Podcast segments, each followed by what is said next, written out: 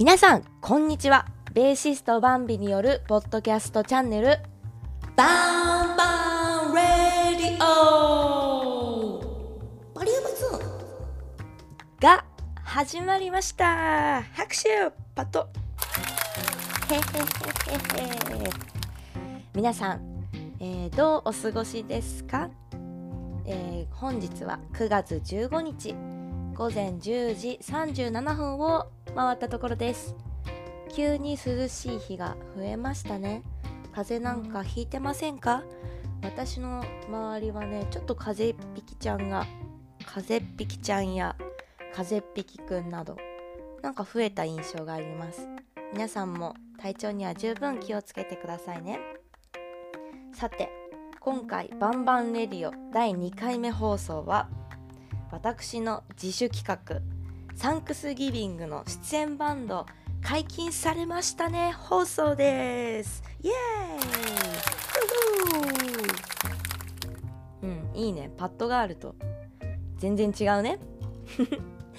さて私のおととと私の企画サンクスギビングですが11月10日日曜日渋谷のセブンスフロアで開催いたします。改めて1バンドずつ紹介いたしますと1バンド目私も所属しております長原真夏プラススーパーグッドバンド。2つ目、えーと、森信玄区3つ目解禁されました音の旅クルーです。イエイイエイ。この、えー、3つのバンドで、えーとこの企画を進めようと思っています。進めようと開催しようと盛り上げようと思っております。はい。まだ喋り慣れてませんね。ちょっとずつ成長していくと思うからまあ気長に付き合ってよ。うん。さてこのね企画の趣旨なんですけどサンクスギビング感謝祭ということで感謝祭を開催するに至った経緯はまた後日お話ししようかなと思うんですけれどもまずねこのブッキングブッキングってあのイベントにね呼ぶアーティストさんを決めるってことなんですけどまなぜ森信玄くんと音の旅クルーを呼んだかと言いますとこれね永原真夏さんもそうですけどもスーパーグッドバンドのみんなもそうですけどみんなね同世代なんです。生まれで言うと1986、まあ、年ぐらいから1988年早生まれで1988年ぐらいの世代のみんなを集めました。はいまあ、こういつの時代も音楽だったり、えー、絵を描く絵だったりとかあとはこううん、デザインとかもそうなんですけどその時代をその世代をこう切り取って形にしてメロディーにしてこう色にして表現していくのがアートだったりカルチャーだったりそういう側面があると思うんですけれども私はね今回自分の企画に呼ぶとしたらこう同い年でこのまあおよそねそれぞれ10年ほどもうキャリアが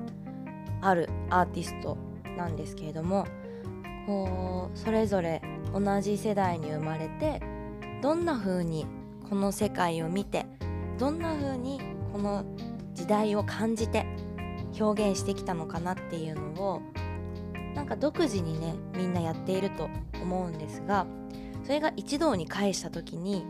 私たちの世代っていうのはこういうことを感じていたんだっていうのがもうイベント全体として雰囲気ってものがあると思うんですけれども自然とね出てくるんじゃないかなと思っていてそれがこうイベントという催しの中で一個のこれもカルチャーになると思うんですけどこう表現できたらいいなとイベントを通して伝えられたらいいいいかなと思いました。やっぱりね伝える相手その来てくれる皆さんだったりこう作り手アーティストがいて初めてこうカルチャーっていうのはこう生まれて育って広がっていくと思うんですけどこう今一度私たちの世代っていうのはどんな音楽が生まれたかなとかどんな風に表現している人がいるのかなとか感じてもらえる機会になったらいいかなと思いました。まあこう私たちの世代っていうのも限られた3バンドにはなりますけれどもこの私たちの世代のこの一部分一旦として、うん、感じてもらえたらいいなと思います。はいマジレス。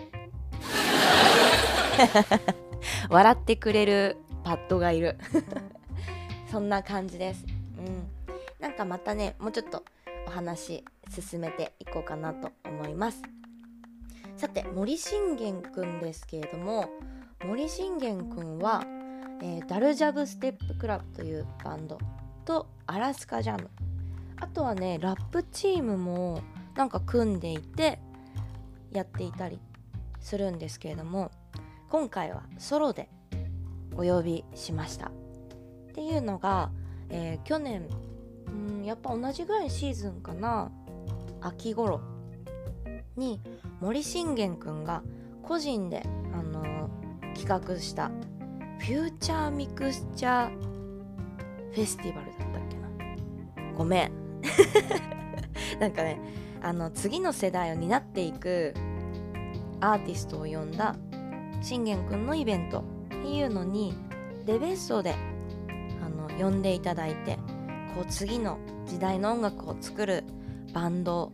に選んでいただいたわけなんですけれどもその時にね新宿ロフトでロフトとロフトバーと2会場を使ってやっていた結構大規模なイベントだったんですけれどもこれねすごくあの感動したことがあってこう、まあ、通常あのバンドだったりまあ企画した本人がアーティストだった場合はえっと、そのアーティストって大概こう鳥を務めたりだとか、まあ、イベントの中でもちゃんとこうお客さんが割と多い時間帯にね出演することが多いんですよね。でそんな中ね信玄くんは、まあ、自分のバンド全てで もう全身全霊で取り組んでいたんですよこのイベント彼は。うん、あのダルジャブもそうですしアラスカジャムも出たんですけどなんとこのイベントのトップバッターお昼の1時とか1時半とかだったかな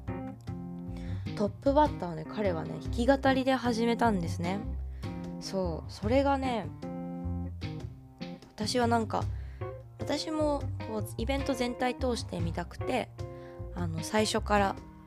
言っていたんですけど始まった時にこうアコースティックギター1本持って出てきてでこあの皆さんを迎えるっていうその誠実さこのイベントを取り仕切るまとめるイベントをこう一つ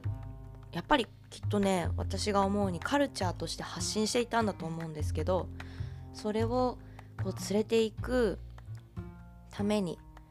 トップバッターを切ってね一人で登場する姿っていうのはとってもかっこよく見えたんです。はい。なんかそれまでなんかね私たちそんなになんか深い友達でもないんですけどなんか音楽っていうのはなんかそういう人の立ち姿一つでその人のなんかなんか生き様とかこう美学みたいなのが見えるものでねなんかあっという間に一人の人としてすごく好きになりました。でなんかね彼のスタイルっていうのはすごいんだよ。あのねエド・シーランってアーティスト知ってる？エド・シーラン。または向井秀徳ばりのエフェクト使い。あのねこうなんかこう演奏しながらその場のそそこその時に演奏した音をエフェクターでその場で録音してでそのエフェクターをエフェクターってこう足でねみんな踏んでるやつね。音が変わったり効果効果を足してくれるやつなんだけどそれに同時録音をしてこう流してさらにそれに音を重ねて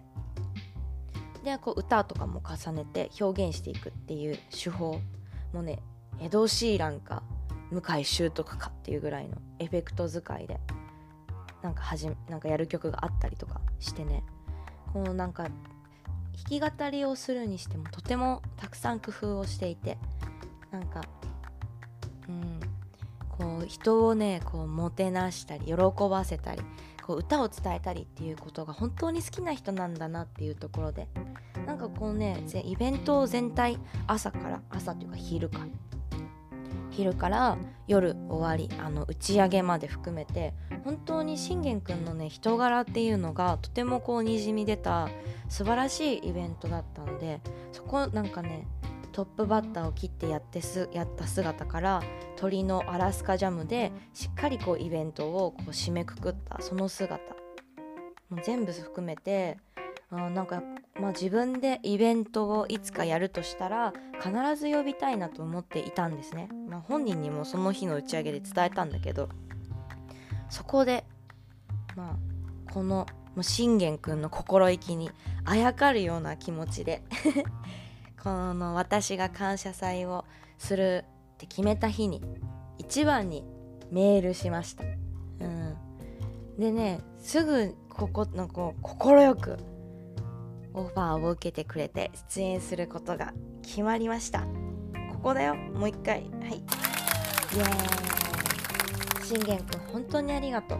だからこう彼の歌っている姿っていうのが、まあ、バンドでしか知らないという方は是非彼のソロも見ていただきたいなと思って読んでいます。はい。さてそしてもう一グループ、えー、告知解禁いたしました。音の旅クルー。イェイ。イェイそうそうそう。音の旅これ拍手ばっかりちょっとしつこいかなもう飽きるね。こういうの。わー。音の旅クルーわー。音の旅クルー。音の 旅クルーはね実まあ付き合いとしてはね5年とかになるのかな。あのー、まあレイ・マストロ・ジョバンニさんのこうジャムセッションだったりイベントだったりで一緒になることが多かったんだけどまあほんと数少ない同い年のバンドで。今年1月にね実は活動休止ライブをしたんですね。でこの活動休止ライブにな私のバンドデベストで誘ってもらったんだけれどもちょっとねスケジュールが合わずで出れなかったんです。